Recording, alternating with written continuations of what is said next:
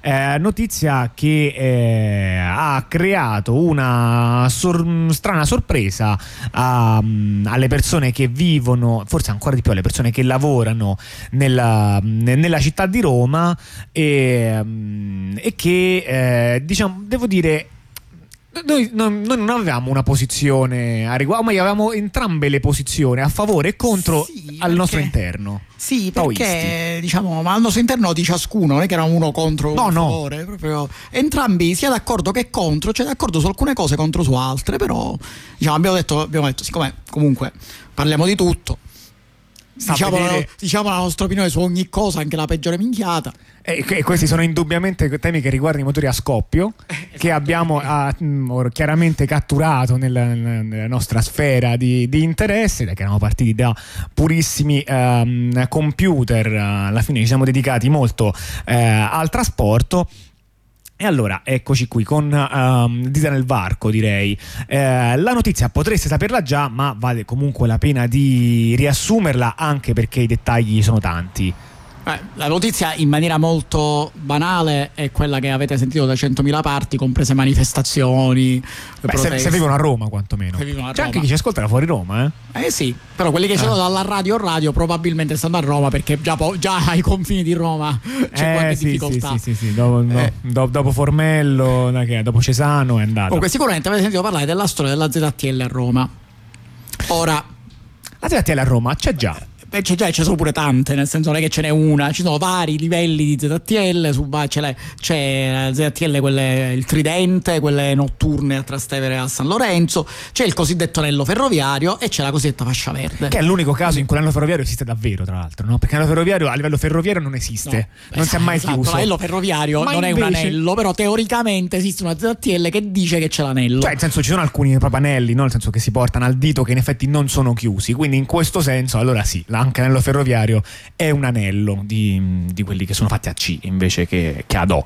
Ehm, però ecco, nelle definizioni comuni di anello, l'anello ferroviario non sarebbe un anello, eh, ma invece esiste una ZTL anello ferroviario e poi c'è l'altra ZTL che è quella che riguarda la cosiddetta fascia verde eh, di Roma, che è un termine chiaramente d'antan, infatti esiste da un, da un sacco di anni e essenzialmente io ho l'impressione, poi io in realtà non um, sono, sono stato automobilista per poco e lo sono il meno possibile mh, mm, e tu non, non, sei molto meglio di me al riguardo, ma ma qualcuno se ne, se ne frega del fatto che esista la fascia verde o è come se non esistesse? Cioè, una cosa tipo le persone sanno, nominano. Io sicuramente eh... sono più automobilista di te, nel senso che non ho gettato le chiavi. Eh, diciamo completamente a largo del, mare. Largo del mare per, per, per, la comune salute diciamo.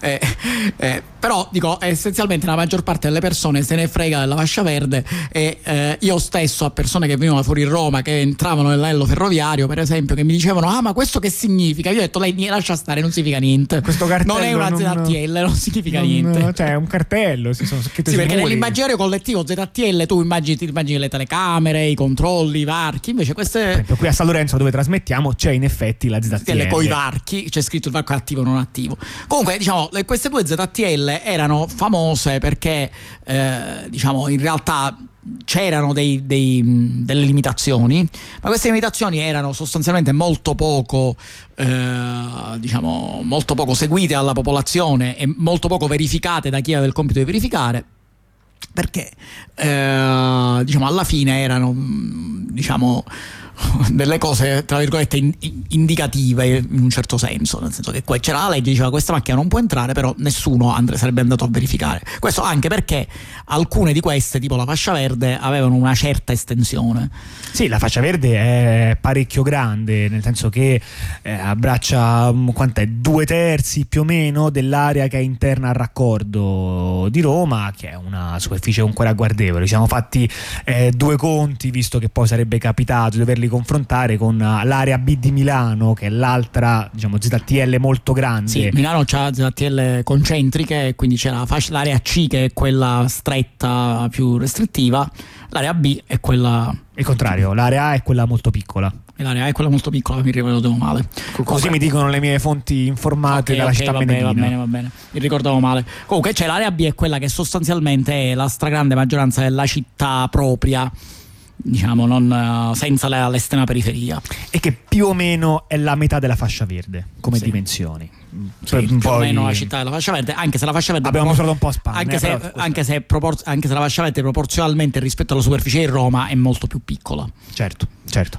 Ehm, dunque, eh, quali sono le novità? Le novità sono che da parecchio tempo si susseguono notizie, notizie che uh, va chiarito subito, non sono ancora ufficiali, nel senso che non c'è ancora niente di un testo effettivo che sarà approvato. Però ma sono notizie abbastanza ufficiali perché ne parlano i principali no, eh, sindaco, assessore. No, in realtà esist- esistono dei decreti che sono stati fatti. Però il concetto è che su questi decreti sono decreti che, che entreranno in vigore in un futuro e è chiaro che verranno modificati, per questo c'è questa incertezza. In realtà la cosa è stata fatta, però è sì. stata fatta, eh, ma è ancora soggetta a modifiche. Ecco. Sì, Soprattutto il... perché c'è stata un'elevata di scudi incredibile e di conseguenza, eh, diciamo, la, soggetto a modifiche. I primi a, a volerla modificare sono, eh, sono, chi li ha proposta sostanzialmente. E infatti, allora su questo, quali sono quindi i grandi cambiamenti? I grandi cambiamenti sono direi uh, due di due caratteri diversi. Uno è il fatto che uh, la ZTL verrà di fatto uh, applicata in maniera rigida con l'uso dei varchi automatici. Quindi... Sì, questa è la prima modifica che ha, secondo me la modifica principale che ha sconvolto i romani non sono state non solo le restrizioni ipotetiche, ma il fatto che il codice della strada no, che avrebbero arriva. controllato sì. perché, perché, secondo me pure che mettevano tipo soltanto euro 7 che ancora non esistono dentro la fascia verde se continuavano a non fare i controlli la gente era tranquilla e per il resto però l'altro cambiamento riguarda il fatto che dal 1 novembre 2023 quindi da un tempo piuttosto vicino eh, non potranno più circolare gli euro 4 diesel per poi um, sei mesi dopo arrivare il divieto anche per gli euro 3 benzina Insomma, quindi si vanno a tagliare altre categorie di veicoli dall'accesso a, ad una fascia che è parecchio grande e sì, questo e naturalmente... e che comprende, diciamo, sostanzialmente tutta la parte centrale di Roma. Sì, sì, sì. Beh, diciamo l'Eur, che pur essendo geograficamente per, periferico, è da un certo punto di vista una zona centrale, eh, nel senso mm, anche di rappresentanza, c'è la fiera, no? ci sono molti ministeri, cose del genere. L'Eur è quasi tutto fuori, non tutto sì, fuori, ma sì, sì. in buona parte fuori. L'euro forse Quella è una grande eccezione. È un'unica eccezione vera e propria, perché poi le altre parti, diciamo, ci sono anche parti popolate che sono al di fuori, però senz'altro. comunque sono parti che sono sempre nell'immaginario, nell'immaginario collettivo, sono considerate periferiche. Sì. Ehm, oh, allora. Um... Quindi diciamo quello che sta succedendo, la notizia è questa: quindi c'è la ZTL, ci saranno i controlli, ci sono due step, uno a novembre 2023 e uno a novembre 2024, che dovrebbe riportare eh, alla chiusura, a lasciare in città soltanto le macchine eh, Euro 4 a benzina e Euro 5 diesel, diciamo, dei, considerando i combustibili più comuni. A questo punto facciamo un passo indietro e chiediamoci perché. Eh, cioè come mai uh, questa, uh, questa misura così drastica e partiamo direi dai perché ufficiali Ehm, I perché ufficiali sono direi mm, di due tipi. Uno eh, diciamo di, di, un tipo più da comunicazione immaginario che ci offrono eh, in alcune dichiarazioni gli stessi esponenti della giunta in cui ci dicono che questa misura aiuterebbe ad avere una città più a misura d'uomo e con meno macchine. Poi dopo ci ragioneremo su come questo Vabbè. può seguire, no, come dire. Vabbè, noi perché non, dovremmo, perché non dovremmo fidarci? L'obiettivo era questo. Ma infatti, nel senso delle motivazioni interne a Patanè, io senz'altro non posso saperne nulla. eh, Ehm, L'altro motivo, diciamo un po' più duro, è il buon vecchio ce lo chiede l'Europa. E qui arriviamo al tema del uh, monitoraggio dell'inquinamento, che è un tema con cui direi ormai chiunque ha uh, raggiunto no, una certa confidenza. Ci sono delle soglie, c'è un sistema di monitoraggio, non bisogna sforare, quando si sfora troppo si fanno tipo le domeniche ecologiche o qualche altro provvedimento che limita il traffico in modo da fare abbassare i valori. Si sa che questo ha una sua stagionalità, che la pioggia abbassa abbassa i valori e, e il vento anche abbassa i valori ed è in generale molto noto il fatto che la zona che più è impattata attualmente in Italia è la pianura padana per sì, vari notoria- motivi. Per... Notoriamente gli sforamenti nella pianura padana sono eh, tantissimi. Eh, e infatti continuamente ci sono queste segnalazioni. E ho utilizzato la parola, una parola chiave per capire diciamo, che, uh, diciamo part- dove sta la parte reale del cielo chiede l'Europa che è sforamento. Sforamento, sì, che è il metodo con cui funziona ancora eh, il, il, meccanismo di controllo delle emissioni e dell'inquinamento dell'aria, ma che non sarà più il meccanismo futuro. Andiamo a vedere però per un attimo ancora come funziona. Attualmente ci sono dei valori soglia e ogni eh, città può sforare fino ad un massimo di 35 volte. Ok? Da lì in poi ci sono poi delle, delle sanzioni. Per esempio, la città di Roma um, ha sforato nell'ultimo anno 36 volte, quindi ha superato di uno il valore. Altre città sono, sono messe meglio, altre sono messe peggio. Tra le grandi città Roma è sicuramente tra quelle che avrebbe più a portata di mano la soluzione. Cioè, in fondo mi immagino che chiunque sia trovato di fronte ai dati ha detto che cosa facciamo per il prossimo anno? Si sarà guardato un attimo e ha detto vabbè ma qui bastava una domenica ecologica in più e l'avevamo fatta l'avevamo portata a casa eh sì. perché chiaramente quando sei molto vicino alla soglia non pensi a grandi cambiamenti strutturali e dici vabbè sì, io infatti, qua infatti, aggiusto una virgoletta e va Infatti, se non, diciamo, negli ultimi anni il, il, questo problema è stato affrontato, oserei dire, diciamo, in maniera abbastanza, uh, diciamo, abbastanza poco efficace con, con, questo sistema cioè a un certo punto vi tiravano fuori le domeniche ecologiche tiravano fuori delle, eh, dei momenti in cui c'erano che so durante le feste mi pare che avevano fatto i bus gratuiti eh, durante Beh, ma quelli secondo me erano più per, uh, per non ingorgare il centro sì, ma sì, facilitare sì, comunque gli acquisti eh? sì vabbè comunque diciamo la questione era che sono state affrontate con queste cose che non sono certo soluzioni strutturali ma sono cose estemporanee cioè faccio una domenica ecologica in più metto quattro bus uh, perché non ingorgo il centro, capisco che non ingorgo il centro eh, per fare gli acquisti eh, può essere visto negativamente, comunque, comunque, c'è il non ingorgo il centro e comunque l'inquinamento lo riduce. Cioè, no, no, certo, Quindi dico, certo. comunque sono cose estemporanee, cioè cose che non, non, è ovvio che questa cosa non è una soluzione, ma è soltanto perché tu sei sul limite e vuoi un colpetto per stare dentro il limite.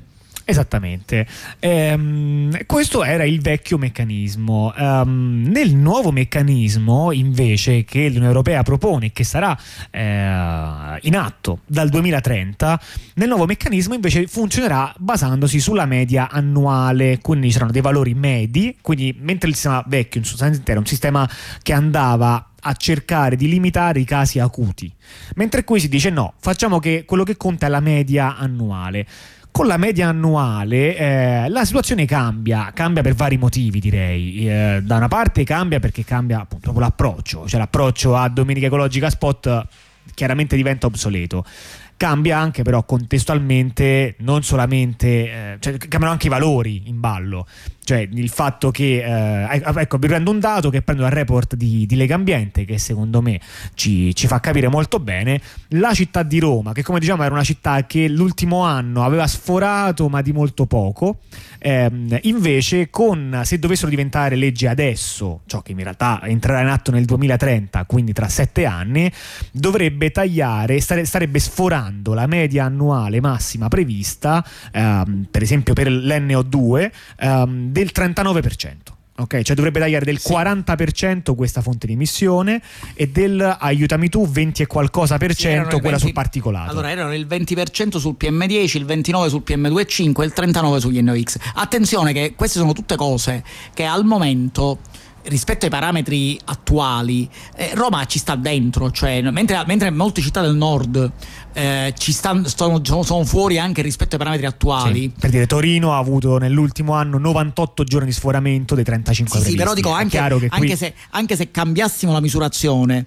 e, parla, e partissimo e facessimo una misurazione eh, diciamo mediata eh, Roma comunque eh, per PM10 e PM2,5 starebbe dentro, sarebbe fuori solo per gli NOx. Sì. Anche, se, anche, se, cambiassimo subito il livello di misurazione. E che eh, diciamo, la modifica del 2030 cambia il, livello, il, modo di misurazione, ma cambia anche il, ehm, le soglie. Eh, anche, cambia anche le soglie, quindi abbassa le soglie. E quindi dovrebbe, dovrebbe fare sì che eh, queste città dovrebbero cambiare, abbassare la loro la quantità di questi, questi, questi particolati. PM10 e PM2,5 vi ricordo sono semplicemente il diametro delle particelle del particolato. PM10 sono più grosse, PM2,5 sono più piccole.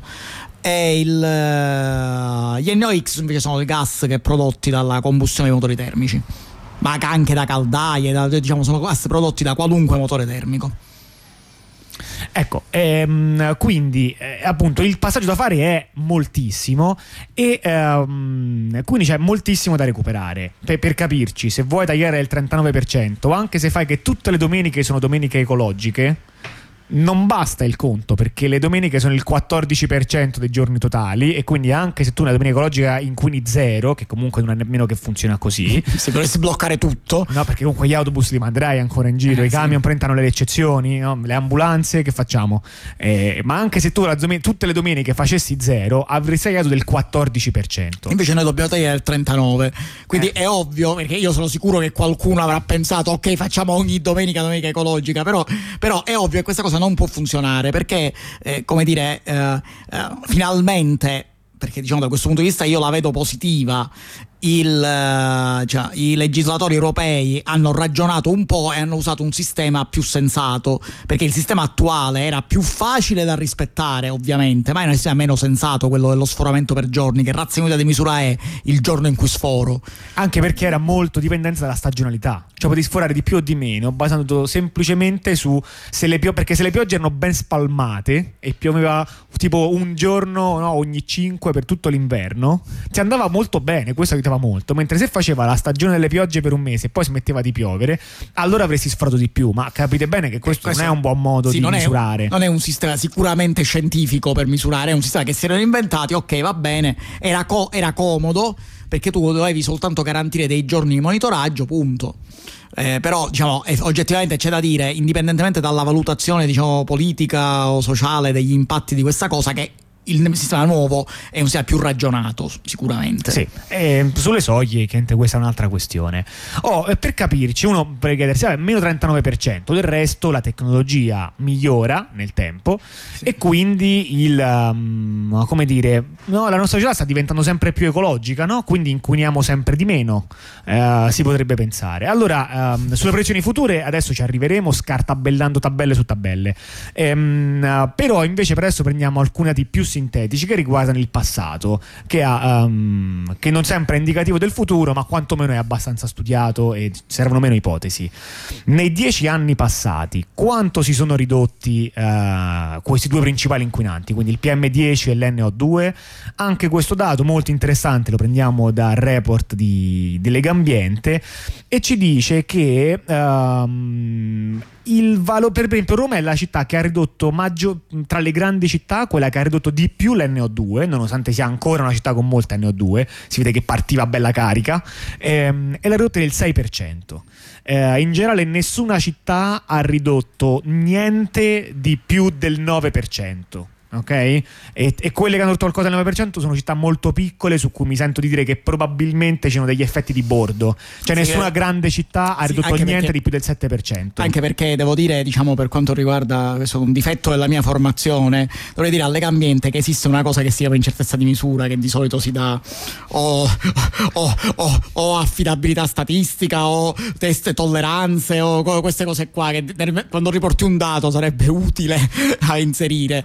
Perché se mi dici che una città di 20.000 abitanti ha un calo dell'1%, vuol dire che praticamente ha, ha, soffiato il vento due giorni in più. Per questo, questo in pratica significa. Però diciamo che viste tutte quante insieme invece, quindi senza focalizzarsi sul fare la classifica delle città, ma guardando, vabbè, ma in generale circa in dieci anni le cose sono migliorate sì, un pochino, mm, sono pochissime le città in cui le cose sono peggiorate o sono rimaste stabili, in genere c'è un calo che è di qualche punto percentuale. Quindi diciamo che almeno per il passato, semplicemente eh, l'evoluzione tecnologica spinta dagli adeguamenti, dalle norme che rendevano sempre più stringenti i controlli delle emissioni, ha aiutato un pochino, niente che possa riguardare il 39% sì, di, che, comunque, che, abbiamo davanti. Però comunque a Roma ha notato abbastanza consistentemente, devo dire, perché comunque un calo del 10% su una città così grossa, diciamo, è una cosa uh, apprezzabile. Comunque, diciamo, l'evoluzione tecnologica qualcosa ha fatto. Notare che l'evoluzione tecnologica in questo senso era spinta sostanzialmente da norme sulla produzione più che norme sul consumo o, sul, o che colpivano direttamente il cittadino. Eh, norme sulla produzione nel senso che c'erano i vari livelli di uh, euro, euro 1, 2, 3, 4, 5, che erano uh, i livelli di inquinamento, che erano, che erano, applicati all'industria, cioè a un certo punto si potevano immatricolare soltanto veicoli euro con un certo numero in poi nei vari anni si sono susseguiti queste, questi obblighi e qui sostanzialmente è successo che spontaneamente il turnover normale dei veicoli, eh, dato che quelli nuovi potevano essere soltanto meno inquinanti, eh, con tutte, ovviamente con tutti i difetti del sistema euro, che è un sistema che non non misura in maniera assoluta l'inquinamento, ma eh, diciamo, lo differenzia a seconda delle categorie e questo diciamo, permette di avere dei, no, diciamo, è fatto per favorire alcuni tipi di, eh, di veicoli. Sì. Il, eh, comunque, a prescindere da questo, comunque già solo il traino sulle norme di produzione ha, ha prodotto un calo non grande quanto lo si voleva, comunque abbastanza grande. Probabilmente se si avesse, fosse utilizzato questo sistema di misurazione prima, magari i comuni avrebbero potuto fare una maggiore pigliare dei provvedimenti che avrebbero magari esaltato questa cosa. Invece, col sistema degli sforamenti a giorni, in realtà non c'è stata veramente una vera pressione su questa cosa. Quindi, questo è soltanto, eh, diciamo, trainato dall'evoluzione della produzione. Direi eh, soprattutto per le città che hanno in realtà un clima favorevole da questo punto di vista, che è il sud Italia, sostanzialmente ha pochi problemi di sforamento perché le città più grandi spesso non proprio sempre, ma sono sul, sul, mare o vicino al mare e spesso più ventilate rispetto alla pianura padana che tende a stagnare un po' di più, oltre ad avere banalmente una quantità di traffico eh, non paragonabile. Questo vuol dire sostanzialmente che comuni anche grandi del sud Italia spesso hanno potuto dire beh noi non abbiamo bisogno di fare gli adeguamenti,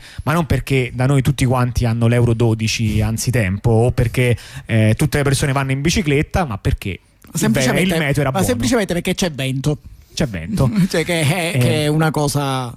Quindi magari, no, magari appunto in realtà magari in alcune città del nord si sono dovute fare più uh, adeguamenti perché altrimenti le sanzioni sì. erano...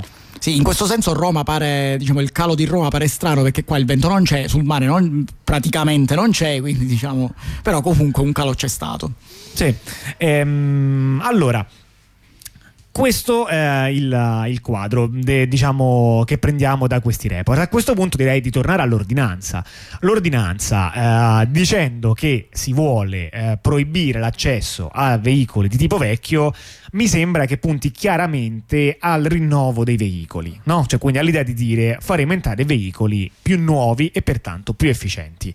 Il sospetto grandissimo no? che non ci si toglierà mai dalla testa è quello che ci sia soprattutto un interesse eh, o almeno anche un interesse economico nel far acquistare eh, nuovi veicoli che sono comunque un bel business perché quando si parla di 500.000 persone che devono eh, trovarsi una macchina più nuova che con i prezzi prezzi recenti no, dovuti alla forte inflazione è qualcosa che sta a parecchie migliaia di euro, voi capite che si muove facilmente un miliardo di euro in giro nella, nel settore automobilistico. Sì, se noi facciamo i conti, praticamente le cifre sono di quest'ordine di grande. Se noi volessimo ipoteticamente trasformare tutte le macchine che sono in circolazione in macchine compatibili col nuovo assetto 2024 effettivamente le cifre sono di questo ordine. Cioè, sono di vari miliardi, io ho fatto dei conti anche a ribasso perché ci sono 500.000 macchine nel comune di Roma tra euro 3 e euro 4 e anche se assumiamo che la metà eh, faccia un investimento di 5.000 euro di media nel migliorare la prima Cosa... macchina che non sono cifre enormi. Che non sono cifre enormi che comunque non, eh, diciamo, non potrebbero essere utilizzate con il mercato dell'usato del tutto perché devi trovare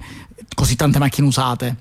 Eh, questa cosa noi, diciamo, per fare questo conto, poi, pos, avevamo cioè possiamo includere anche una cosa che è la modifica delle, uh, delle, auto, per esempio per il GPL, che però dobbiamo discutere perché appunto questa era una delle cose che ha fatto discutere di questa norma. Esattamente. Quindi eh, ricambio dei veicoli. Eh, e a questo punto, quindi diciamo, il ricambio dei veicoli che malta a moto dei soldi non c'è dubbio. Quindi che sia conveniente per gli affari industriali automobilistica non, non, non vedo quale possa essere l'obiezione.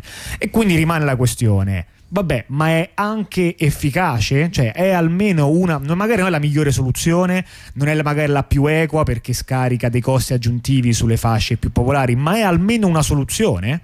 Eh, e andiamo a guardare dei numeri. Andiamo a guardare dei numeri. Per, per controllare questa cosa, eh, noi diciamo mh, abbiamo assunto che eh, noi stiamo passando da macchine che non sono compatibili con la normativa, diciamo dal novembre 2024, ecco, da quella definitiva, diciamo, Sì. al, eh, macchine che sono compatibili con questa normativa, quindi sostanzialmente Euro 5. eh, O anche Euro 6. Euro 5, Euro 6. Ora, andiamo a confrontare, perché diciamo queste sono cose note, quindi le tabelle sono pubblicate, quali sono i limiti per l'Euro 5 e l'Euro 6. In particolare qual è l'incremento nell'abbassamento dell'inquinamento per questi livelli. Cioè, cioè, in pratica, una, uno si potrebbe spesso essere chiesto, immagino una domanda tipica, ma l'Euro 6, ma quanto è meglio dell'Euro Sì, 4? l'Euro 6, migliora dell'1%? l'Euro 6, o Eh, migliora del Migliora 50%. niente rispetto... No, inquina pochissimo? Sì, tu- io ho un euro, io ho un euro 3. Se cambio con un euro 5, cosa mi inquina? L- Il 10 per un decimo? Un quinto? Il 99% quindi sostanzialmente lo stesso? Eh, E basta guardare le tabelle. Ora, le tabelle ci dicono Le tabelle fissano dei valori massimi. ci sono i valori massimi. Ovviamente Ma le macchine- assumiamo che ogni macchina sia molto vicina al valore massimo. Sì, per questo, questo perché generalmente il mercato industriale tende a puntare al rispettare i limiti senza eccedere troppo perché sennò eh, costano troppo le auto. Certo. Ehm, quindi sostanzialmente noi gu- guardando le tabelle ci accorgiamo subito che mentre c'è stata una consistente diminuzione eh, anche di un ordine di grandezza in alcuni casi di, eh, uno- di inquinanti, di emissioni di inquinanti tra i primi euro, quindi euro 1, 2, così. E ormai si è arrivati, su molti si è arrivati sostanzialmente a stabilizzazione.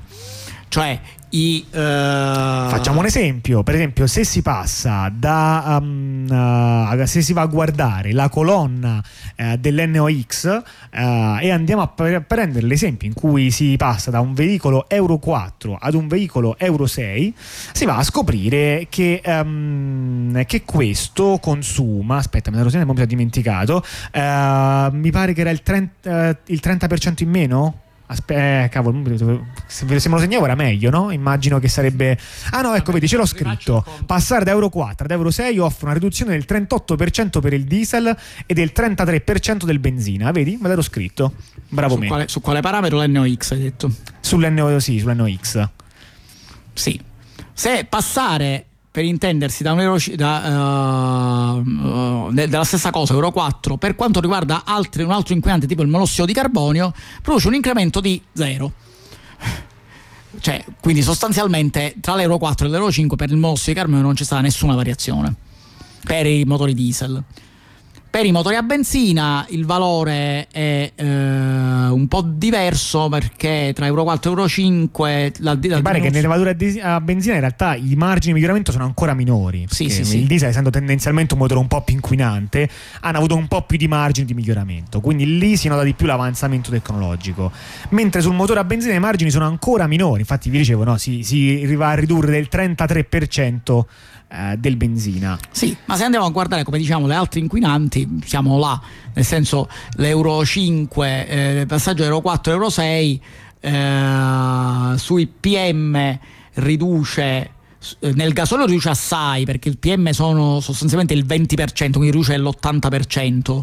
Quindi 5 volte meno. Quindi, Sì, beh, cinque volte meno, quindi assai. tanto. La benzina, diciamo, introduce il controllo che prima non c'era. Su tutti gli altri inquinanti, l'Euro 6 l'unica altra cosa che introduce è semplicemente un controllo anche sul numero di particelle emesse indipendentemente dalla dimensione.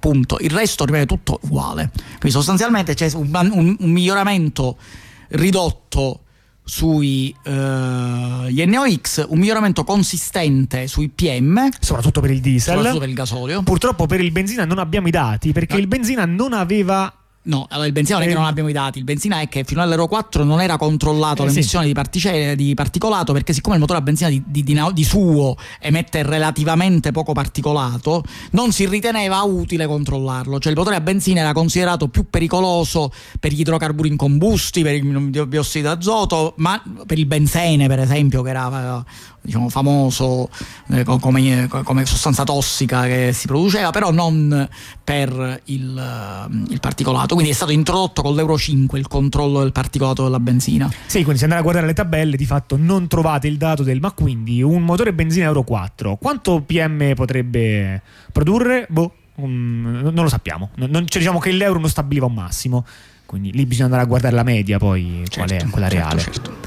Ecco, quindi naturalmente però questo ci dice di quanto migliorano i motori vecchi che noi andiamo a sostituire non ci dice um, di uh, cioè, questo va rapportato poi con quanti sono quelli che cambiamo perché no, come dire, il guadagno totale che si avrà dipende anche da quante macchine si cambieranno perché alcune macchine sono già Euro 5 ed Euro 6 quante sono le macchine Euro 5 ed Euro 6 rispetto a quelle che sono Euro 3 ed Euro 4 ci arriva una telefonata e magari prosegui tu mentre io prendo la telefonata. Sì allora dicevamo il allora, allora, allora, dovevo trovare questo dato che ha appena detto lui, che ovviamente non ce l'hai. Oh, oh, oh. Sì, vabbè, cambi- eh, diciamo, cambiamo argomento leggermente perché questi dati numeri che, dice, che, diceva il mio collega, ovviamente io non ce li ho. Allora, dicevamo, il. Uh, la, ridu- la, riduzione, eh, diciamo, la riduzione globale com- eh, deriva dal numero di auto che eh, sono in circolazione. Il, eh, una cosa da considerare che io volevo sottolineare all'inizio e poi ripeti tu con i numeri perché non li trovavo quindi, il, eh, è il fatto che eh, appunto noi diciamo che abbiamo le riduzioni rispettivamente del 38 e del 33% questo vuol dire che se noi ipoteticamente pigliassimo tutti gli euro 4 e li convertissimo tutti in euro 6 comunque non staremmo all'interno dei limiti previsti dalla, dall'Unione Europea. Di Anche molto poco ma di non, molto ma... poco ma non ci staremmo. In realtà questa cosa diciamo è pensata probabilmente pensando di riuscire a sostituire tutti i veicoli molto più inquinanti, quindi sotto gli euro qua, che so, gli euro, eh, euro 1, euro, euro 0 e euro 2, questi qua. Eh, oppure, come eh, diciamo, suggerivo io, potrebbe essere una, diciamo, potrebbe esserci un wishful thinking dietro. Comunque, di, di, la storia dei numeri delle macchine che non. Dico la storia dei numeri delle macchine, così nel frattempo riporto anche la, la telefonata. Uh, I numeri delle macchine, diciamo che non abbiamo eh, la distribuzione, eh, non l'abbiamo trovata, la distribuzione di quanti, diciamo, Euro 1, Euro 2, Euro 3, Euro 4, Euro 5, Euro 6 ci sono a Roma. Uh, ma abbiamo questa distribuzione eh, in Italia. Possiamo forse supporre che tendenzialmente il parco automobili cittadino possa essere leggermente più nuovo di un parco automobili generale della media, mm-hmm. però, mh, mm, però, del resto è anche vero che è più nuovo al nord che al sud, l'Italia economicamente conta uh, senz'altro non come nord, eh, quindi, quindi, chi lo sa. Fatto sta che diciamo che la somma di Euro 3 e Euro 4 è in Italia minore della somma di Euro 5 ed Euro 6. Ok, secondo me ci si può anche ipotizzare che quindi a Roma questa differenza sia ancora più pronunciata, però su questo non, non, ci possiamo sbilanciare. Diciamo che possiamo, così, tanto per fare un conto molto grezzo, supporre che gli veicoli Euro 3 ed Euro 4, cioè quelli che si andrebbero a cambiare con il nuovo provvedimento, siano la metà allora, mentre gli Euro 5 e Euro 6 che sono già compatibili non hanno nessun motivo di, di, essere sostituiti. Allora voi capite che il conto che tu avevi appena fatto, immaginando che ogni veicolo avesse il miglioramento nelle percentuali che vi riportavamo, ovvero dell'80% per il PM sul diesel, del 30 e qualcosa per cento per quanto riguarda l'NO, l'NO2, ehm, sempre sul diesel o poco meno per il benzina, in realtà va diviso per due, perché chiaramente se noi questo miglioramento lo applichiamo ad un veicolo su due, il guadagno relativo è, è della metà. E quindi da che quasi quasi dice ah, se ogni veicolo migliora del 38% e noi dobbiamo migliorare del 39%, c'eravamo quasi. Magari possiamo ridurre no, la circolazione delle automobili del 3% e ci siamo. Eh, ma se, ma se in realtà no, invece quindi questo rinnovo del parco mezzi ci aiuta solo, tra virgolette, perché poi è comunque tanta roba, del 15%, eh, allora, allora ci deve essere qualcos'altro da fare perché se no non, non, non, ce la fai lo stesso. Sì, ehm, segnalo le, um, la domanda più che l'intervento della, dell'ascoltatore che ci ha chiamato e vi invito a, a chiamare anche voi per porci eh, i vostri quesiti che ci chiedeva eh, se avremmo trattato anche il caso dei veicoli ancora più vecchi, quindi esempio del, degli Euro 0, per esempio nel suo caso che aveva un, un vecchio camper, eh, che, un camper che ha più di 20 anni, quindi chiaramente Euro 0 e di come sarebbe andata con questa nuova norma. Non ne parleremo perché in realtà quest- la situazione di questi veicoli con questa legge non cambia. Sì, cioè questi questi veicoli già non, non possono entrare. entrare. Già non Poi, potevano entrare, quindi- Di fatto lo potevano fare con un rischio direi minimo, eh, con un po' di speranza non si veniva fermati dai vigili e potevano entrare e con i varchi chiaramente questo cambia. Ehm, anche se poi c'è um, allo studio una quantità di ipotesi che riempiono i giornali tra quella dei, dei varchi, dell'ecopass, del carnet. Parliamo di cui poi ne parliamo. Senti, a proposito di parlare, so 40 minuti che, mm, che stiamo qui e secondo Eh, me è pure giunta pausa, l'ora. sì.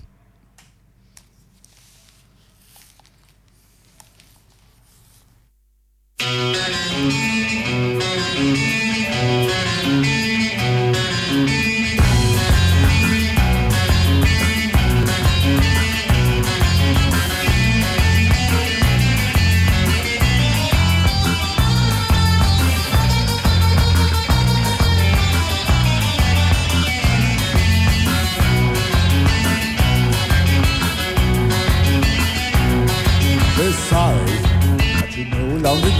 Grazie per lo squilletto, il pezzo non ve lo rimandiamo, ma se invece una, fosse una telefonata richiamate. The unions agree sacrifices must be made. Computers never go on strike. To save the working man, you gotta put him out to pasture. Looks like we have to let you go. Doesn't it feel fulfilling to know that you, the human being, are now obsolete? Nothing in hell will let you do about it. Super good food. A good shit out ass and in the cold like a piece of trash?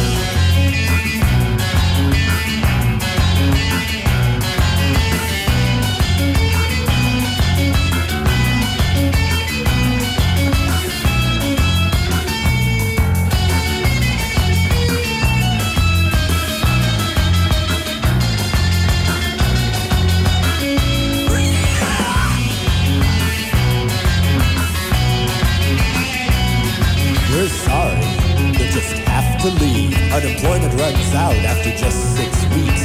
How does it feel to be a budget cut? You're snipped, you no longer exist. Your numbers been purged from our central computer, so we can read the facts and see you under the rug. See our chart, unemployment's going down. If that ruins your life, that's our problem. Soup is good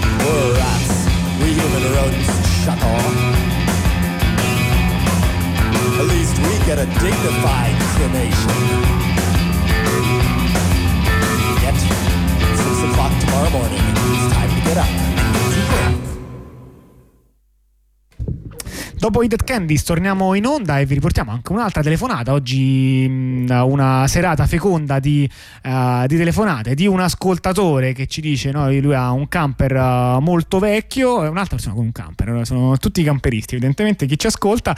E, uh, e con un camper molto vecchio dice: Sì, vabbè, ma quanto avrà inquinato? Perché non soltanto l'ho mosso di meno, ma poi c'è anche la produzione. Anche la produzione eh, inquina. E questa in effetti è una considerazione interessante che noi avremmo fatto più avanti, ma allora cogliamo l'occasione no, per farla subito. Tutti questi modelli sull'inquinamento sono molto centrati sulle grandi città e, e di fatto trascurano e a volte anche fomentano l'inquinamento che avviene altrove. Per esempio l'inquinamento proprio legato alla produzione dei veicoli viene sostanzialmente fomentato da, da, da queste leggi, così come anche quello dell'elettrico che non inquina nel centro abitato in cui viaggia, ma la, l'inquinamento avviene altrove. E, no, viene, questo viene fatto passare come una uh, riduzione delle emissioni complessive, quindi questo è sicuramente un grande limite.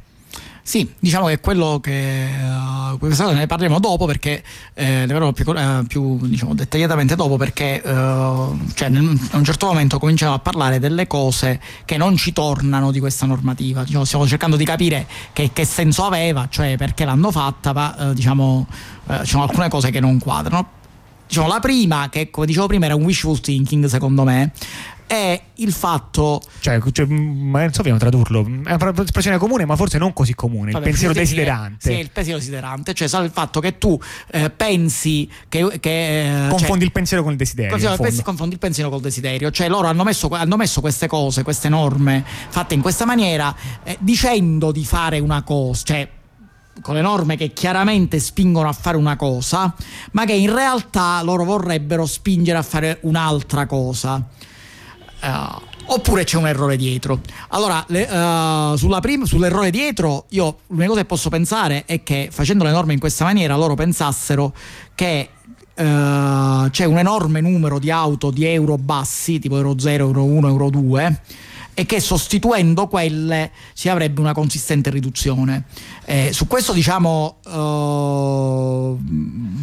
i numeri non sono Uh, non dicono questo, nel senso dicono che comunque gli euro molto bassi sono pochi. E anche difficile capire effettivamente di quanto sarebbe l'abbattimento perché gli euro zero erano semplicemente quando non c'era la normativa, il che non vuol dire che, che, che inquinano come, eh, non lo so, come, come, come, turbine a vapore, però, però co, eh, semplicemente non controllavano, quindi diciamo non, non, anche se abbattiamo tutti gli euro zero che ci sono in giro, non è detto che questo dia un abbassamento tanto tanto più grande di tutte le altre macchine, quindi comunque diciamo questa cosa non è, non è ben valutabile, cioè nel senso sicuramente togliendo quelle più vecchie, quelle più vecchie sono quelle che inquinano di più però di quanto inquinano di più delle altre spesso non lo sappiamo. Giusto per dire, nelle macchine a gasolio l'NOx fino all'Euro 2 non era controllato, il che non vuol dire che era infinito, era vuol dire semplicemente che non era controllato, c'era controllato semplicemente la somma tra gli idrocarburi incombusti e l'NOx, che quindi era più alta ma comprendeva due parametri. Stessa cosa per i motori a benzina, anche in quel caso era solo la somma essere controllata e non il singolo parametro.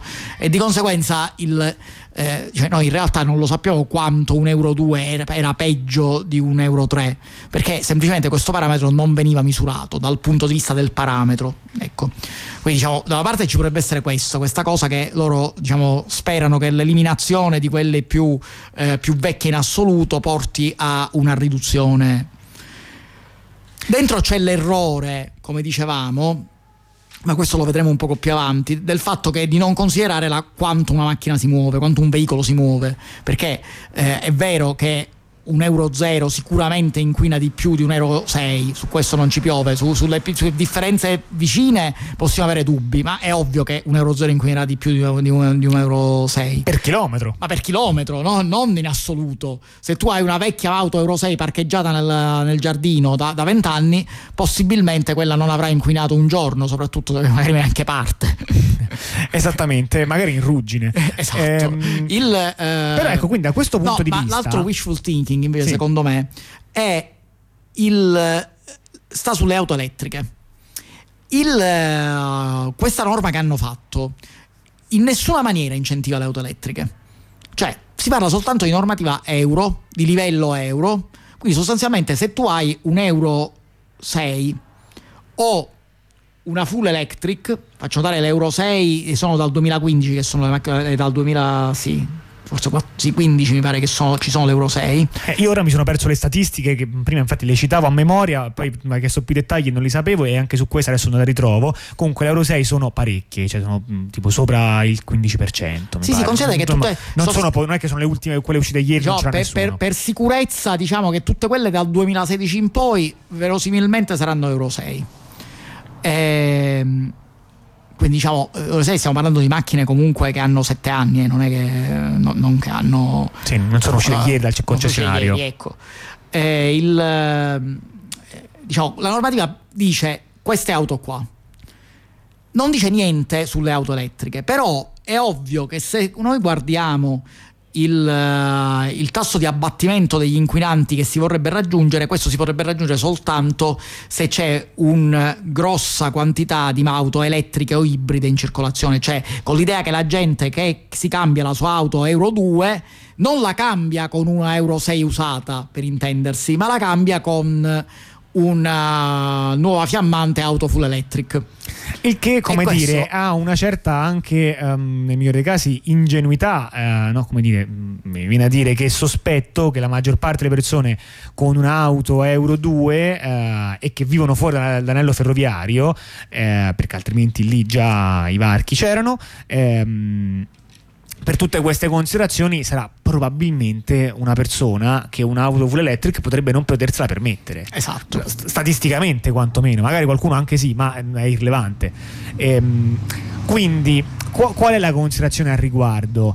No, come dire, questa speranza di dire ah magari aumenteranno moltissimo le elettriche, boh, in base a che? Eh, sempre poi senza considerare che le elettriche inquinano altrove, ma questo chiaramente alla giunta comunale eh, gli interessa tanto quanto. Sì, sì, questo ovviamente eh, la, questo no, Volevo intervenire sul discorso che dicevi prima, cioè quello del numero di chilometri, che secondo me mostra un aspetto interessante, ma poi che anche al contempo stesso fa, come dire, non arriva fino in fondo, sempre della, uh, delle proposte che si stanno susseguendo, cioè um, che è il discorso diciamo del carnet di viaggi o, o del numero di eccezioni, dell'ecopass, cioè quello di dire vabbè ma se tu hai una macchina più inquinante, magari non proprio l'euro 0, chi lo sa, magari a partire dall'euro 2, non lo so, con dei dettagli da scoprire, comunque c'è una fascia intermedia in cui tu magari non puoi, saresti una macchina che non può entrare, ma per un numero ridotto di volte lo puoi fare.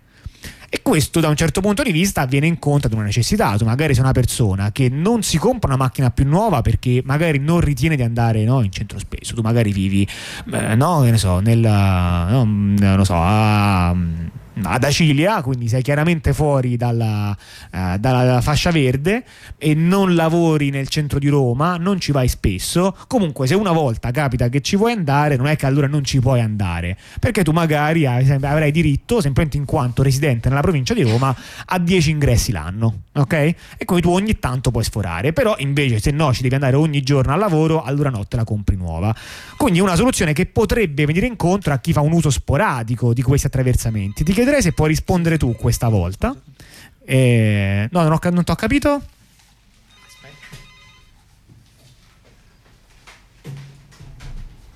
E mentre prendiamo la telefonata, provo ad andare avanti con, uh, con, il ragionamento. Grazie comunque per chiamarci allo 0649 1750. Quindi verrebbe incontro a chi vuole usare la macchina in maniera sporadica, che è un caso che capita soprattutto a chi molto comune in, in Italia magari ha una doppia macchina in un nucleo familiare, di cui poi una viene in realtà usata sporadicamente, una è quella di utilità, mentre un'altra viene usata più spesso. Da questo punto di vista, avere quella più nuova che può circolare dappertutto, quella più vecchia che che non potrebbe circolare, ma un numero ridotto di volte può, risolverebbe il problema.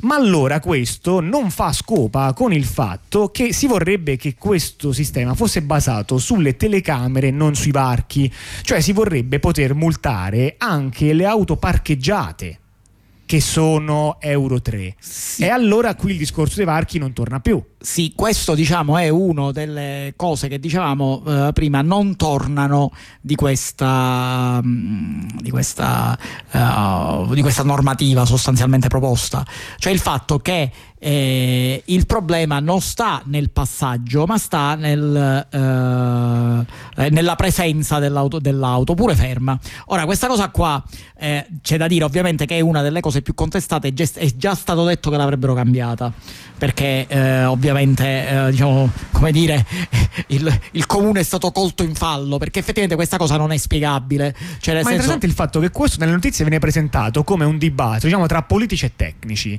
in cui i tecnici della mobilità avrebbero voluto multare le, le macchine parcheggiate mentre i politici no. E questo per me è fuori da ogni comprensione sì, no, è, è, è, chiaro che non può essere così nel senso casomai è tra politici e politici tra un, tra un sottogruppo e un altro sottogruppo ma non dubito che i tecnici tecnici eh, abbiano pensato, se sono veramente tecnici, abbiano pensato di multare le auto ferme. Eh, cioè, questo è improbabile. Eh, il, eh, comunque questo, questo diciamo, fa parte di una delle due co- de- delle cose che eh, eh, diciamo, sono poco spiegate o perlomeno fanno per quanto ci riguarda fanno capire eh, appunto che la norma è pensata per cercare di spingere ad acquistare nuove macchine, perché se no non avrebbe senso una cosa del genere. Ancor più questo tuo sospetto si rafforza quando parliamo del GPL. Sì, anche questa è una cosa che ha fatto un sacco di polemiche, anche in questo caso il comune ha detto che sarebbe ritornato sui suoi passi.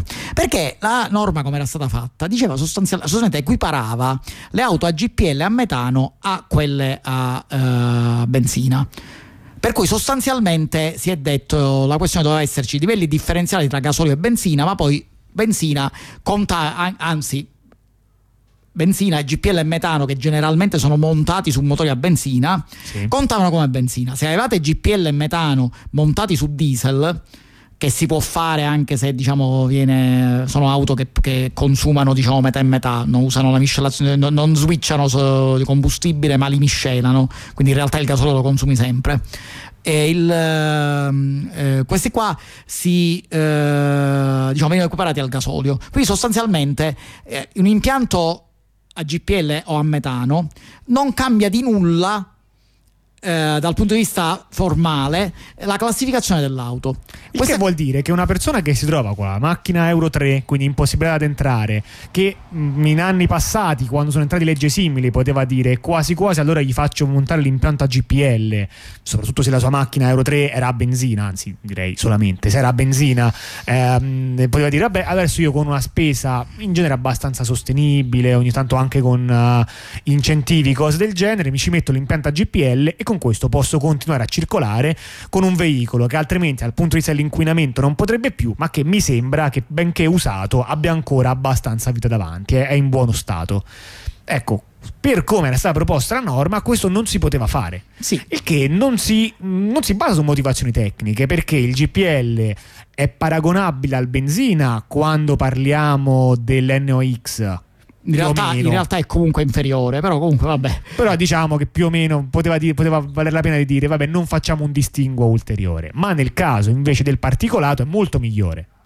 E allora, e quindi qui, allora qui non segue, cioè senso se è uno degli obiettivi importanti è anche ridurre il particolato, che è il motivo per cui si interviene anche sui benzina e non solamente sui diesel, allora il GPL è meglio. Sì, c'è stato, c'è stato un, un, pavido intervento, mi pare dell'assessore alla mobilità, che voleva spiegare come il fatto che il GPL fosse stato incluso era fatto per, eh, appunto per gli NOx, che era una cosa che tecnicamente poteva essere sensata. Eh, eh, ma che comunque è stato subito, sono arretrati subito perché effettivamente, come dicevamo, dato che i parametri da ridurre sono tre, se tu riduci diciamo, uh, favorisci uh, l'eliminazione di un'auto che, che, li aumenta tutti e tre, come può essere un Euro 2 a gasolio, eh, allora stai facendo un grande vantaggio, ma se fa- favorisci l'eliminazione di auto che in realtà... Che sono Euro, 4 G- no, Euro 3 GPL. Euro 3 GPL che in realtà hanno bassi tutte e tre e quindi magari se sostituisci un Euro 3 GPL con un Euro 4 eh, 5 a gasolio, o con un Euro 4 aum- aumenti il particolato eh, eh, diciamo, tu eh, diciamo così stai andando male. Il problema sta, sta, sta, sempre nel wishful thinking di mi cambio la macchina al GPL e mi piglio una bella full electric. secondo me. Cioè, secondo me c'è sempre questa cosa dietro che viene dato per assodato che la, macchina, che la macchina comprata è comunque una macchina di ultima tecnologia e non che la gente si sarebbe andata a cercare una macchina usata, solo il minimo indispensabile per entrare nel, nella, nelle norme. Certo. Ecco. Comunque questa cosa qua dimostra anche qua Uh, in un certo senso il carbone bagnato, secondo me, sarà, sarà, complottista questa cosa. Cos'è il carbone bagnato? Cioè il fatto che tu, vabbè, un modo di dire, vabbè, che il, sì, eh? sì, il, eh, il, fatto che tu, uh, diciamo, c'hai qualcosa da nascondere, qualche cosa, uh, diciamo, qualche altro obiettivo che non sia quello dichiarato. Ah, ma sai che è vero, lo dice anche squalissima.com, esatto. su cui ho esatto. appena cercato questa parola, e dice che vuol dire essere in malafede. Sì.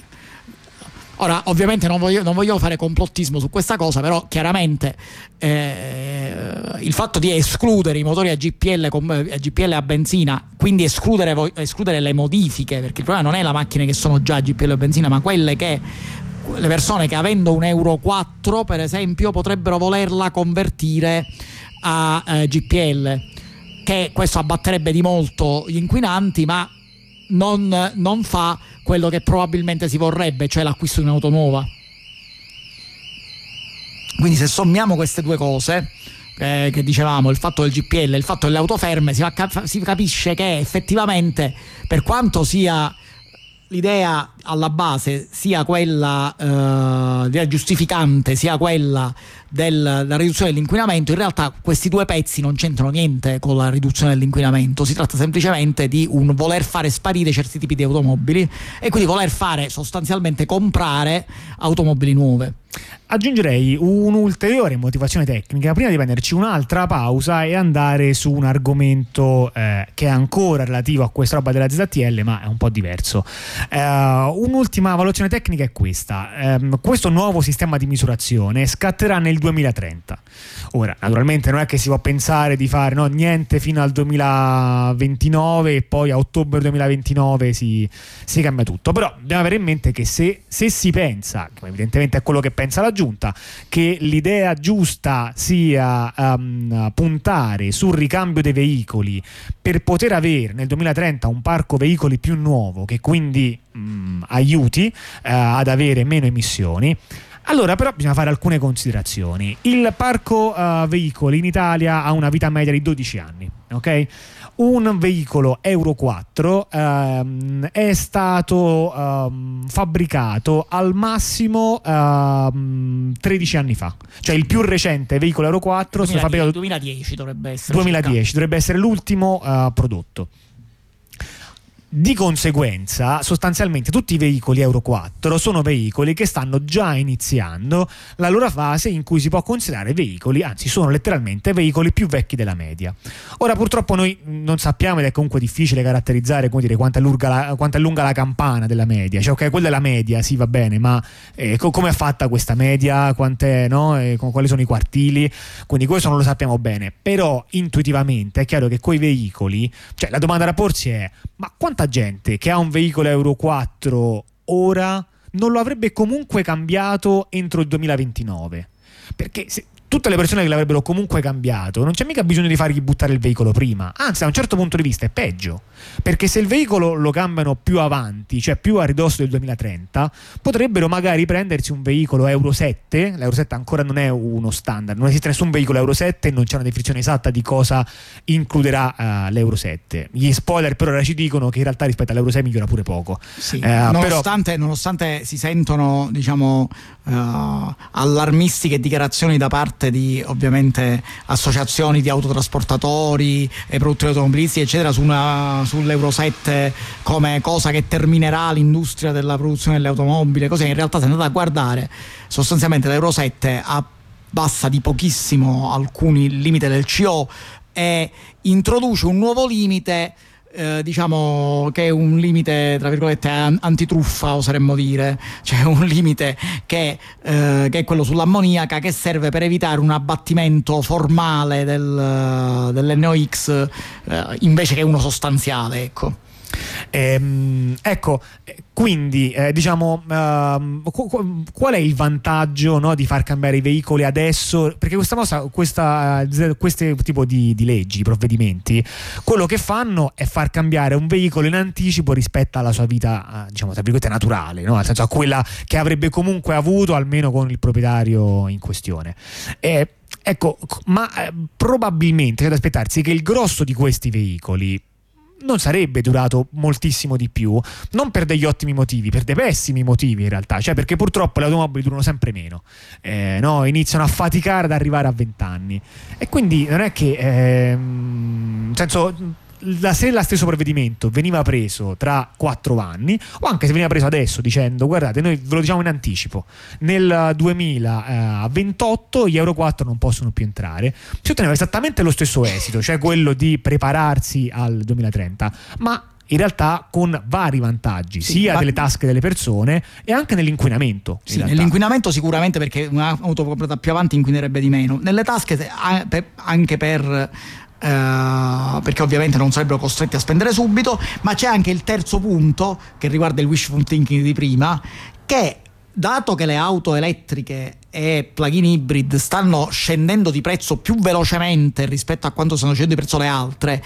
magari se invece il limite invece di metterlo tra un anno e mezzo lo metti tra quattro anni, magari saranno, ci saranno auto eh, diciamo magari non eh, full electric, magari ibride, però ibride fatte diciamo che, inqui- che inquinano effettivamente poco, eh, già più abbordabili. Allora, con uh, questo mi prenderei un altro stacco musicale, rientriamo dopo ancora per parlare di trasporto pubblico.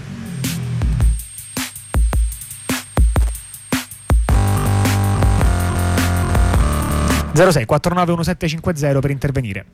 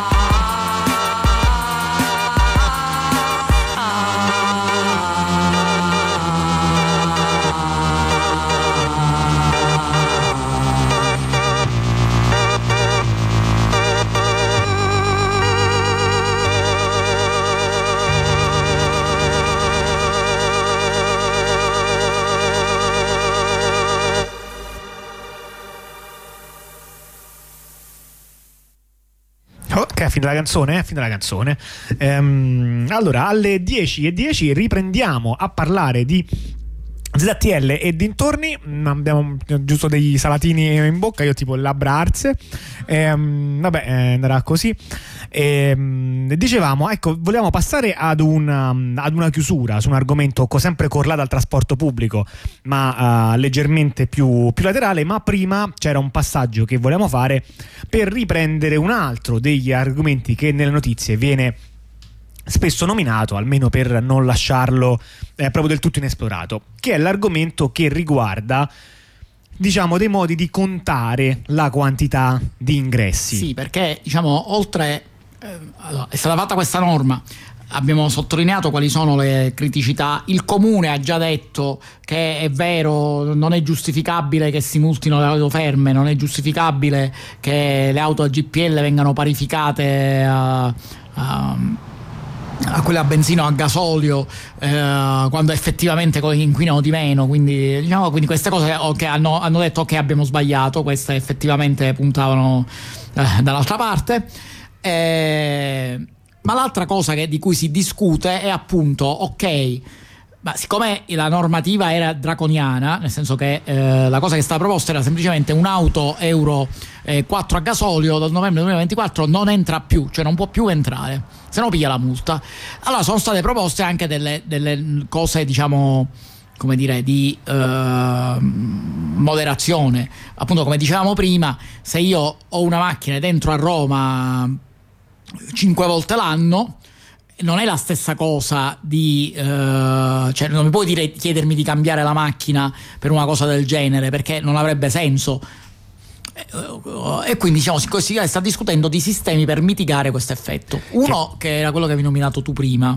È quello del, quello del carnet per cui avresti a disposizione un tot di entrate diciamo garantite gratuite e poi oltre le quali invece saresti multata eh, un altro sistema è quello che invece è un sistema ancora intermedio, che è basato essenzialmente sul pagare ogni volta che, mm, che vuoi sforare, ma per accedere però non a quel punto a tutta la fascia verde, che è il sistema che chiamano dell'Eco Pass, per cui potresti raggiungere alcuni dei posti della fascia verde pagando.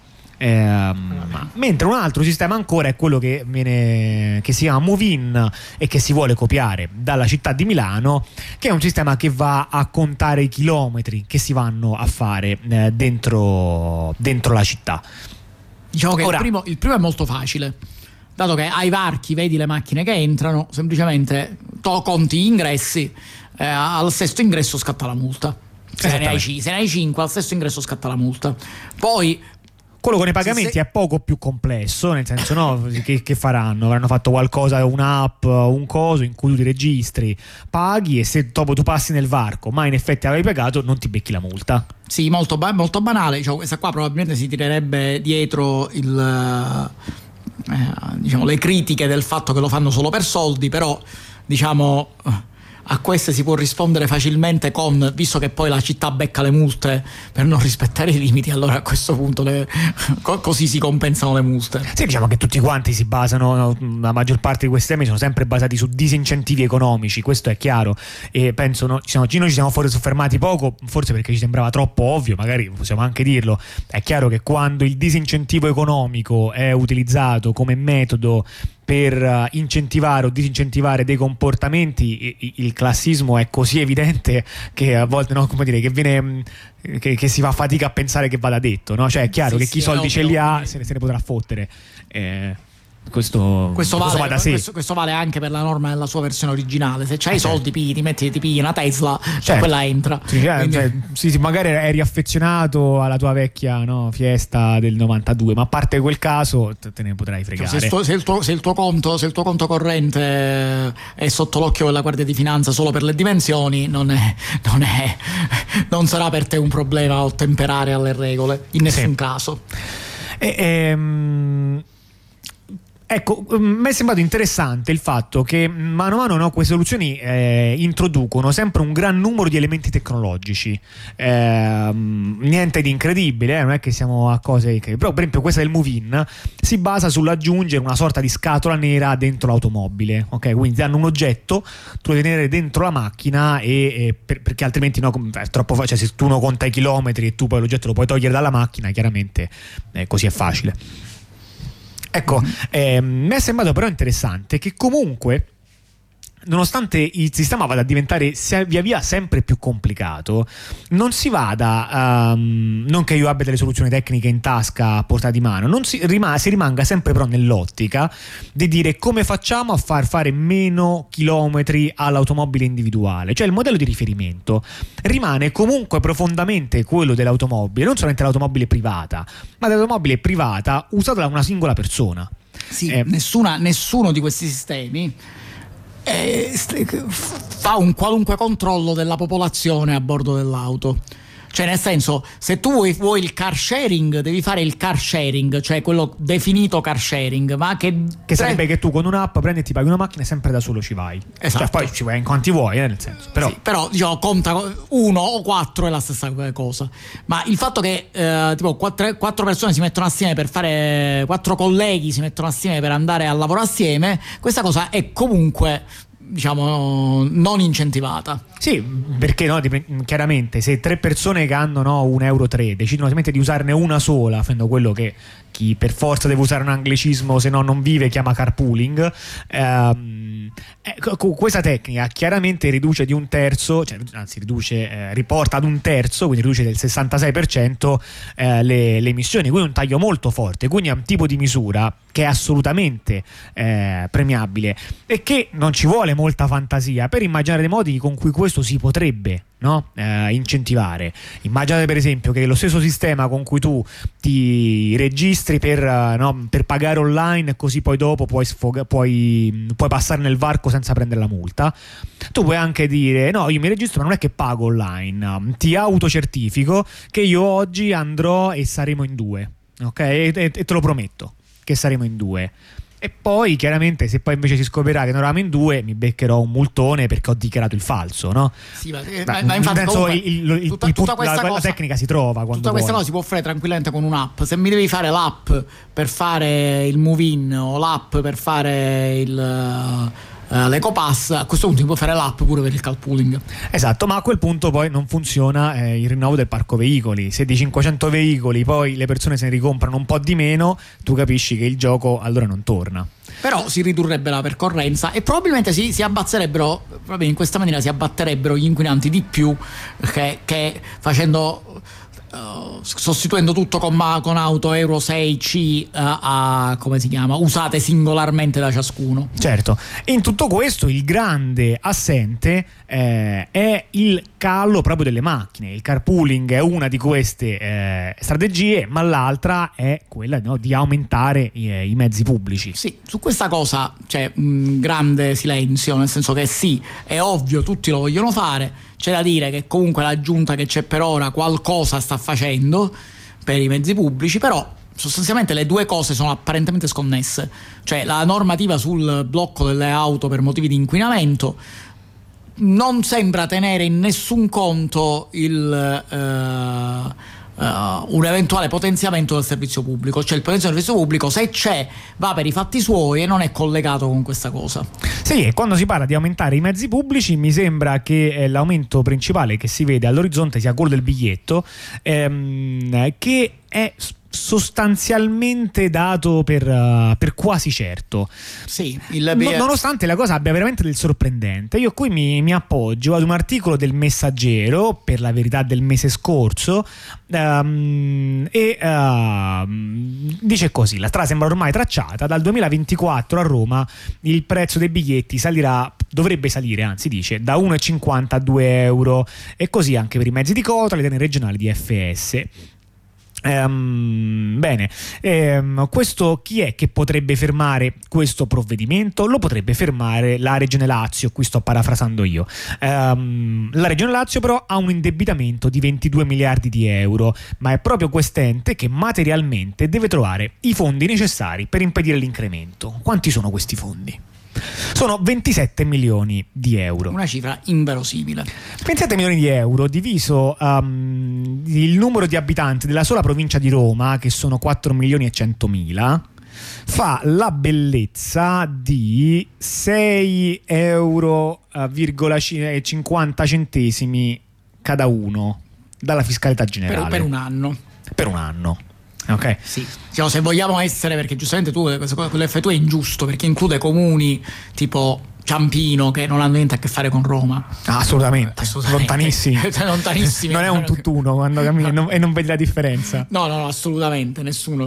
Non è, figurati, non è quasi neppure raggiunto dagli autobus di Roma. No, Fiori, include anche sì. tutti gli abitanti no, di paesi no, ben più lontani, no, i vari, no, la, parte andando no, in direzione est, tutta la Valle dell'Aniene con i suoi, boh, tutti insieme 70.000 abitanti, suppongo, eh, qualcosa del genere. In realtà se facciamo lo stesso conto e riduciamo eh, ai soli abitanti residenti a Roma, diciamo si riduce alla, sale alla spettacolare cifra di 10 euro per un anno per abitante, che comunque ci sembrano una cosa abbastanza abbordabile. Cioè, si potevano fare, no? Sì. Eh... Tra l'altro si potevano fare e, e la dimostrazione c'è dagli anni passati perché effettivamente questa storia della, dell'aumento del biglietto eh, a 2 con queste cifre che sono state decise, che erano 2 euro per i biglietti normali, su, su, cui poi daremo maggiori dettagli e considerazioni. Il, uh, con queste cifre era stata decisa, è stata scritta, già prevista all'interno del contratto di servizio firmato nel 2018, quindi ben uh, 5 anni fa, dalla Regione e da Trenitalia. Cioè, l'accordo come sapete, i biglietti di, di, Roma valgono anche sui mezzi Trenitalia. Di Tranne se lo fai con la carta contactless. Vabbè, quello con la carta contactless è la truffa perché vabbè. poi non vale. Perché poi non vale, vabbè, lasciamo vedere i dettagli che hanno inserito dopo. Però questa cosa qua era stata inserita nel contratto tra Regione e Trenitalia, è per questo che devo alle a Regione. Eh, sì. E sostanzialmente il motivo per l'aumento era, era chiaro, il motivo dell'aumento del biglietto 2 euro era riferito all'acquisto dei nuovi, dei nuovi mezzi, quindi nuovi treni, del, nuovi treni e treni metropolitani. Notare che dal 2018 non è arrivato nemmeno un treno metropolitano a meno che non si contano quelli della uh, Leonardo Express, che se non sbaglio è dove hanno messo i treni più nuovi. No, no, no, neanche. La Leonardo Express continua ad avere i treni vecchi. La, la, FL1, quella di Fiumicino, però che fa le fermate, c'ha gli Itaci, che sono quelli più nuovi. Eh, avranno contato quelli allora. Era, okay, erano quelli comunque, per Fiumicino, quell'altro, ok. Sì. Comunque quelli là sono i, uh, i treni, comunque era l'acquisto dei nuovi mezzi. E questa cosa era stata evitata dalle giunte passate nel 2021, nel 2022 e nel 2022. Ok, con che cifre? 20 milioni di euro nel 2021, 25 milioni nel 2022, quindi i 27 di ora sono esattamente le cifre che, che, che, che nei, nei, negli anni passati sono state stanziate. È sempre la stessa cifra, sempre la stessa quanti, quota che manca, ed è una quota bassa, tant'è che negli anni passati è sempre stata trovata. Però c'è questo meccanismo, diciamo, che, che, ricorda il meccanismo dell'IVA fatto da Monti, se non sbaglio. Cioè il fatto, questo meccanismo che se tu non stanzi questi fondi, il sistema automaticamente aumenta il biglietto. E perché è già deciso, è già scritto, quindi il sistema aumenta il biglietto a meno che non si stanziano questi fondi. Cosa che comunque potrebbero comunque fare eh, e a quanto pare non stanno facendo. Ok, va bene la Regione Lazio è indebitata, ma appunto, nel senso, i soldi poi si possono pure passare da un ente all'altro. Non è che queste cose si non si possono fare. Che appunto alla fiscalità generale si tratta di un ricarico per singola persona ridicolo. Oh, ehm, è, è, anche interessante, eh, è chiaro che questo aumento evidentemente non punta a una promozione dell'uso dei mezzi pubblici, questo no, mi sembra no. avanza evidente, ma andiamo a guardare anche il dettaglio. Um, il biglietto sta aumentando da 1,50 a 2 euro, eh, per gli abbonamenti mensili si passa da 35 euro a 46,5 euro, qui proprio, mm, vabbè, ehm, comodo, fa 45, comodo, vabbè, comodo. sì comodo, ehm, per l'abbonamento annuale si passa da 250 a 350. Ora, se andiamo a fare i conti, l'abbonamento annuale è quello che ha l'incremento relativo più alto. Si potrebbe dire, vabbè, ma quelli sono piccolezze perché quello aumenta il 40%, gli altri del 33%, ma è questione di virgole. Ma mi sembra che sui numeri, eh, sull'abbonamento mensile, le questioni di comodità delle virgole se ne sono ampiamente. Eh, cioè, l'approssimazione, cioè, cioè, per quanto riguarda approssim- l'annuale, me lo aumenti di più perché devi approssimare una cifra tonda. Il mensile te ne freghi perché ti, ti va bene la cifra con la virgola. Quindi l'abbonamento annuale, che è proprio quello usato dalle eh, persone che, che, che lavorano, regola, eh, vabbè, è chiaro chi è che si fa l'abbonamento annuale, chi prende mezzi più spesso, è proprio quello che aumenta di più, quindi è quello che viene disincentivato eh, maggiormente. Anche, anche, gli altri sono comunque sono aumenti del 33%, quindi meno del 40%, ma non moltissimo di meno. Ma comunque alla fine eh, hanno un ricarico maggiore eh, e, e, come dire, l'argomento della comodità delle cifre che è comunque un argomento spesso pretestuoso, potrebbe ancora ancora valere per il bit, che è il biglietto quello temporaneo, singolo, quindi quello che si fa chi usa meno spesso i mezzi pubblici. Per chi fa l'abbonamento annuale, l'abbonamento annuale te lo fai una volta l'anno, quindi il, il problema del resto non è che è un problema che ti attanaglia, sì, sì, no? sto mi... di corsa alla macchinetta. Sì, pure che, mi, che, pure che mi metti una cosa con le, con le virgole dispari, più una cosa con 17 centesimi, eh, a me non cambia niente, tanto il biglietto è una volta che viene fatto. Quindi i circa 300.000 abbonamenti annui frutteranno con questo incremento di eh, 100 euro l'anno una ventina di milioni in più, che sono quelli poi alla fine di cui, eh, di cui stavamo parlando eh, in questione, li riprenderanno da lì, eh, invece di prenderli con un prelievo spalmato sul, uh, sull'intera fiscalità generale che avrebbe sicuramente reso uh, le cose più accessibili sopra, e, e senza nessun nessuna, come dire, eh, non è che questo è l'abbonamento regolare, ma stanno potenziando, no, come dire, gli abbonamenti agevolati per persone no. con i sei ridotti. No, stanno, non sostanzialmente non stanno facendo, anzi, la categoria più, che, diciamo, più eh, diciamo, svantaggiata, che avrebbe il maggior svantaggio, è proprio quella degli abbonati, mentre paradossalmente c'è una maggior tutela, se vogliamo dire così, dei turisti, che sono quelli che si fanno il biglietto singolo per fare io tra l'altro mi ero ripromesso, ma mi sono dimenticato di andarmi a prendere i dati sulla produttività di ATAC, eh, cioè sui chilometri passeggero che, che, ha svolto. Ora quindi non li ho presi e quindi um, andrò con dei numeri a caso. Comunque è chiaro che negli ultimi anni ATAC ha avuto una produttività sempre in calo. Okay, quindi eh, di fatto questo aumento del biglietto non va nemmeno insieme ad un aumento del servizio, ma e nemmeno ad una stabilità del servizio. Va, è un aumento del biglietto molto forte, quindi molto sopra l'inflazione. Questo non è l'adeguamento all'inflazione. Cioè, l'inflazione, l'inflazione non è, al 40%. L'inflazione è circa il 10%, quindi l'aumento dell'inflazione sarebbe voluto, doveva essere da 1,50 euro a 1,65 con la terribile virgola. Eh, qui stiamo parlando di bene altre cifre, quindi questo non è un adeguamento all'inflazione e non è nemmeno un adeguamento ad un servizio che nel tempo è molto calato. È molto calato e mm, chissà se mai si riprenderà da questo, da questo calo, ma insomma questa è eh, la situazione di, di, Atac. E questo secondo me va letto insieme al, al tema della ZTL. Sì, c'era l'esempio che dicevamo a proposito della, del, del, dell'ordine di grandezza delle cifre, che era quello del treno della, di Centocelle. Giusto. Che eh, appunto uh, qua non si riescono a trovare. Che di Centocelle, ma quello sarà il treno di Tor Vergata. Di Tor Vergata prima di essere il treno di niente, assolutamente. Esatto, per, per dei, dei, lunghissimi lavori in corso. Sì. Eh, il.